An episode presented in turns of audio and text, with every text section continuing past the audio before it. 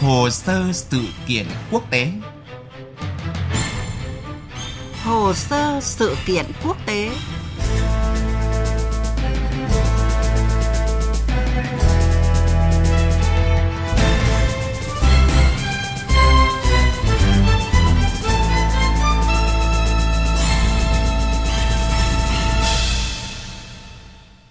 Biên tập viên Thúy Ngọc xin chào quý vị và các bạn. Thưa quý vị và các bạn, sau nhiều năm bất ổn bởi sự chia rẽ chính trị kể từ khi nhà cựu lãnh đạo Muammar Gaddafi bị đật đổ, đất nước Libya lại một lần nữa rơi vào vòng xoáy hỗn loạn khi lực lượng tự xưng quân đội quốc gia Libya do tướng Khalifa Haftar dẫn đầu tiến đánh thủ đô Tripoli, vốn đang trong quyền kiểm soát của chính phủ đoàn kết dân tộc Libya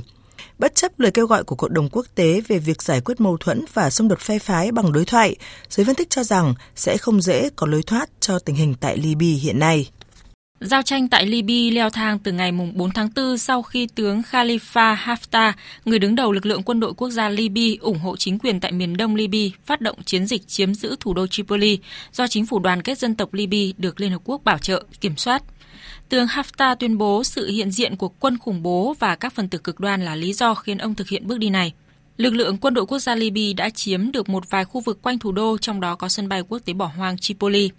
Hiện tình hình trên thực địa đang diễn biến hết sức phức tạp. Các lực lượng của tướng Haftar hiện đang tiến về Tripoli và đã ra điều kiện với các lực lượng đang kiểm soát thủ đô của Libya rằng một là giao nộp vũ khí và đầu hàng hoặc là ở yên trong nhà. Trong khi đó, nhiều nhóm vũ trang từ thành phố Misrata ở miền Tây cũng bắt đầu di chuyển về phía Tripoli nhằm tăng viện cho lực lượng của tướng Haftar. Sau khi bị tấn công dữ dội, quân đội của chính phủ Libya phản công quyết liệt bằng súng cối và pháo, đồng thời không kích một số điểm tập kết của lực lượng miền Đông bên ngoài thủ đô. Theo người phát ngôn Mohamed Konono của chính phủ Libya, các lực lượng vũ trang chính phủ Libya đang triển khai chiến dịch quân sự núi lửa thịnh nộ nhằm đẩy lùi lực lượng gây hấn khỏi thủ đô và tất cả các thành phố tại Libya. Chúng tôi cam kết với người dân của mình rằng chúng tôi sẽ bảo vệ nhà nước dân sự. Chúng tôi đang kêu gọi phe bên kia đầu hàng. Chúng tôi không cho phép quân sự hóa quốc gia. Libya sẽ không phải là một nhà nước quân sự. Theo Văn phòng Nhân đạo Liên Hợp Quốc thì hơn 3.000 dân thường phải rời bỏ nhà cửa để sơ tán khẩn cấp và nhiều người vẫn còn bị mắc kẹt. Người phát ngôn của phái bộ hỗ trợ Liên Hợp Quốc tại Libya, ông Jean Alam cho biết, lời kêu gọi đình chiến nhân đạo đã bị các bên tại Libya phớt lờ và những dịch vụ y tế khẩn cấp cũng không thể nào tiếp cận vào khu vực đang có giao tranh. Trong bối cảnh căng thẳng leo thang, quân đội Mỹ thông báo sẽ tạm thời rút một số lực lượng khỏi Libya. Mỹ cảnh báo tình hình Libya ngày càng khó lường – trong lúc lực lượng trung thành với tư lệnh Khalifa Haftar tiếp tục tấn công thủ đô Tripoli. Thưa quý vị và các bạn, cuộc xung đột mới đang diễn ra tại Libya xuất phát từ khoảng trống quyền lực tại quốc gia này kể từ sau khi nhà lãnh đạo Muammar Gaddafi bị lật đổ. Hơn 7 năm trôi qua, ước mơ đất nước Libya bước sang một trang mới của sự ổn định và phát triển vẫn chưa thể trở thành hiện thực. Thậm chí, người dân Libya lại đang đứng trước nguy cơ chứng kiến một đợt xung đột bạo lực nghiêm trọng nhất kể từ khi ông Muammar Gaddafi bị lật đổ. Trong phần tiếp theo của hồ sơ sự kiện quốc tế hôm nay, chúng ta sẽ cùng nhìn lại con đường mà Libya đã trải qua trong hơn 7 năm qua. Tháng 3 năm 2003, với cáo buộc Iraq sở hữu vũ khí hủy diệt hàng loạt và Saddam Hussein hỗ trợ khủng bố, lực lượng 170.000 lính do Mỹ dẫn đầu tiến hành chiến dịch can thiệp quân sự vào Iraq. Ông Saddam Hussein bị buộc tội ác chiến tranh trong vụ thảm sát 140 người ở thị trấn Dusain năm 1982 và bị xử tử vào ngày 30 tháng 12 năm 2006. Sau khi chứng kiến việc Mỹ lật đổ Saddam Hussein, lãnh đạo Libya Muammar Gaddafi năm 2003 tiến hành đàm phán với Anh và Mỹ thừa nhận đang cố gắng phát triển vũ khí hủy diệt hàng loạt và tuyên bố từ bỏ các chương trình này. Những tưởng việc thỏa thuận xong xuôi với Mỹ có thể giúp chính quyền Gaddafi yên ổn, thế nhưng vào tháng 8 năm 2011, chính quyền Libya bị lật đổ, nhà lãnh đạo quốc gia Bắc Phi thiệt mạng dưới họng súng của lực lượng nổi dậy được NATO hỗ trợ. Ngày 20 tháng 10 năm 2011, Hội đồng dân tộc truyền tiếp Libya đã chính thức tuyên bố kết thúc cuộc chiến kéo dài tại Libya cũng như chế độ cầm quyền của Muammar Gaddafi và thời điểm đó, nhiều nước cho rằng đất nước Libya sẽ bước sang một trang mới. Nhưng trên thực tế, đất nước Libya tiếp tục chìm đắm trong hỗn loạn, không có dấu hiệu kết thúc. Các nhóm vũ trang từng đoàn kết để lật đổ chế độ cũ lại không thể chia sẻ quyền lợi thời hậu Gaddafi, đẩy Libya vào tình trạng nội chiến, lãnh thổ bị chia năm xẻ bảy. Cùng với bất ổn chính trị, nền kinh tế Libya đang phải đối mặt với nhiều khó khăn. Cơ sở hạ tầng bị tàn phá nặng nề. Dù Libya từng nổi tiếng bởi những giếng dầu có chất lượng thuộc loại tốt nhất thế giới, nhưng ngành công nghiệp này gần như bị tê liệt khi các nhóm phiến quân tranh giành kiểm soát đối với các giếng dầu và cảng biển. Từ tháng 10 năm 2014, với sự hậu thuẫn của các nhóm phiến quân Hồi giáo, Đại hội Nhân dân Toàn quốc GNC là quốc hội đã mãn nhiệm, song không chịu từ nhiệm, đã tự thành lập chính phủ ở Tripoli. Điều này khiến chính phủ được quốc tế công nhận phải chuyển trụ sở tới thành phố Tobruk, miền đông của Libya. Để giải quyết mâu thuẫn kéo dài tháng 12 năm 2015, dưới sự hỗ trợ của Liên Hợp Quốc, chính phủ đoàn kết dân tộc do Hội đồng Tổng thống lãnh đạo nhằm thay thế cho các chính quyền nhỏ lẻ và đối địch đã được hình thành và bắt đầu hoạt động tại Tripoli từ đầu năm 2016. Tuy nhiên, chính phủ đoàn kết này đang phải nỗ lực xác lập quyền lãnh đạo trên cả nước, trong bối cảnh Quốc hội tại Tobruk cho tới nay vẫn từ chối ủng hộ tiến trình này.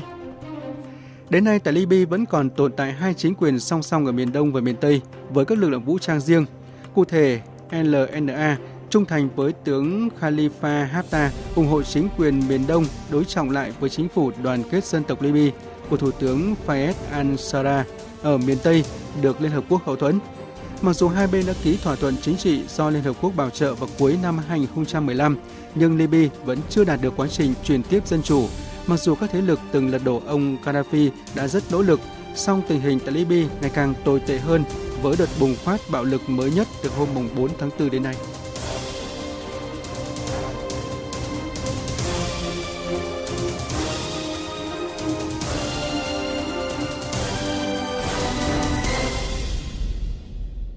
Quý vị và các bạn, cộng đồng quốc tế đều nhận định không có giải pháp quân sự nào có thể giải quyết được tình hình bất ổn nghiêm trọng tại Libya lúc này, đồng thời thúc giục các lãnh đạo Libya cùng với các đối tác quốc tế quay trở lại đàm phán chính trị. Tuy nhiên, những gì đã diễn ra tại Libya trong hơn 7 năm qua cho thấy khi các lực lượng chưa thể thống nhất được vấn đề chia sẻ lợi ích, không thể gạt bỏ những toan tính riêng, Libya rất khó có thể tìm được lối thoát. Theo thông báo của Liên Hợp Quốc, Kế hoạch tổ chức một hội nghị ở thị trấn Gadames, Tây Nam Libya từ ngày 14 đến 16 tháng 4 tới sẽ vẫn diễn ra bình thường. Hội nghị này tập trung thảo luận về các cuộc bầu cử nhằm tìm kiếm một lối thoát cho cuộc xung đột kéo dài 8 năm tại đây. Đặc phái viên Liên Hợp Quốc nhấn mạnh tổ chức này đã nỗ lực trong một năm qua để lên kế hoạch cho hội nghị dân tộc Libya và sẽ không dễ dàng từ bỏ kế hoạch. Giới chức ngoại giao nhiều nước cũng bày tỏ hy vọng tất cả các lực lượng chính trị ở Libya tìm ra một thỏa thuận để giải quyết cuộc khủng hoảng và phản đối mọi sự can thiệp từ bên ngoài. Hai ông Haftar và Sera từng gặp nhau ở Abu Dhabi, UAE hồi tháng 2 và theo Liên Hợp Quốc thì hai ông đã đồng ý sẽ tổ chức bầu cử vào cuối năm nay. Dù vậy, giới phân tích cho rằng việc tiến hành sự kiện này vào thời điểm căng thẳng hiện tại là hết sức khó khăn, thậm chí còn khiến tiến trình chính trị được Liên Hợp Quốc thúc đẩy từ năm 2015 đứng trước nguy cơ đổ vỡ. Cuộc tấn công của tướng Haftar và Tripoli ở thời điểm này được lý giải là để gây sức ép trước thềm hội nghị ở Kadames và về lâu dài là tạo thêm ưu thế cho tướng Haftar trong các cuộc đàm phán sắp tới. Trên thực tế, ông Haftar có lợi thế là sở hữu lực lượng thiện chiến mà chính phủ đoàn kết dân tộc Libya không thể so sánh. Tuy nhiên, một khi vấp phải sự kháng cự quyết liệt của các lực lượng ủng hộ chính phủ đoàn kết dân tộc Libya, chưa ai có thể khẳng định các cuộc giao tranh giữa hai phe đối địch sẽ kéo dài bao lâu. Thủ tướng Fayez al-Sarraj ở miền Tây cũng tuyên bố chính quyền của ông đang nỗ lực hành động vì hòa bình, đồng thời cáo buộc tướng Haftar phản quốc và cảnh báo đó là một cuộc chiến không có người chiến thắng. Để thực hiện tuyên bố của mình, chính phủ đoàn kết dân tộc Libya cũng đã huy động nhiều máy bay chiến đấu nhằm chặn bước tiến của lực lượng miền Đông. Chiến dịch quân sự đơn phương nhằm vào Tripoli đang gây nguy hiểm cho dân thường và làm suy yếu triển vọng về một tương lai tốt hơn cho Libya. Lời cảnh báo của Ngoại trưởng Mỹ Mike Pompeo phản ánh rất chính xác những gì đang diễn ra tại Libya. Có thể thấy, cuộc tấn công của các lực lượng miền Đông vào miền Tây nếu giành thắng lợi cũng đồng nghĩa với việc đặt dấu chấm hết cho các thỏa thuận đã đạt được trước đó giữa tướng Haftar và Thủ tướng Ansara về lộ trình chính trị và tổ chức bầu cử. Không có bất cứ thỏa thuận nào làm nền tảng, nhiều khả năng Libya sẽ lại quay trở lại điểm xuất phát cách đây hơn 7 năm khi một cuộc chiến kết thúc lại mở ra một cuộc chiến khác. Những diễn biến tại Libya cho thấy, sau biết bao hội nghị và sáng kiến cũng như nỗ lực với sự dẫn dắt của Liên Hợp Quốc, mọi giải pháp chấm dứt tình trạng khủng hoảng và bất ổn kéo dài suốt hơn 7 năm qua tại đây chỉ có thể đạt hiệu quả nếu các bên đối địch ở quốc gia Bắc Phi này chịu gạt bỏ toàn tính riêng, cùng đưa ra những thỏa hiệp cần thiết để có thể cùng bắt tay hoạch định tương lai cho đất nước. Nội dung vừa rồi đã kết thúc chương trình hồ sơ sự kiện quốc tế hôm nay. Biên tập viên Thúy Ngọc xin chào tạm biệt quý vị thính giả.